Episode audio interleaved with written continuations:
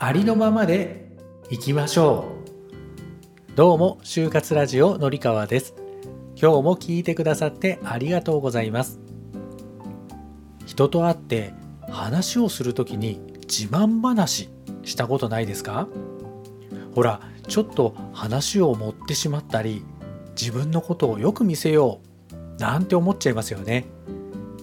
気持ちはすごくわかるんですけど自分のことを偽って話してばかりいるとどんどん周りから人が離れていってしまいます。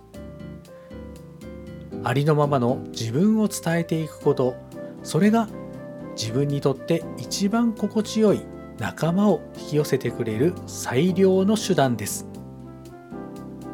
特に面接においては企業が話を持った人ばかりを必要としてないよ。ということを今日はお話ししていきたいと思っています。やっぱり自分らしく素直でいるのが一番ですよね。今日のこのお話の詳しい解説はこの後のメンバーシップ配信でお話をしていきます。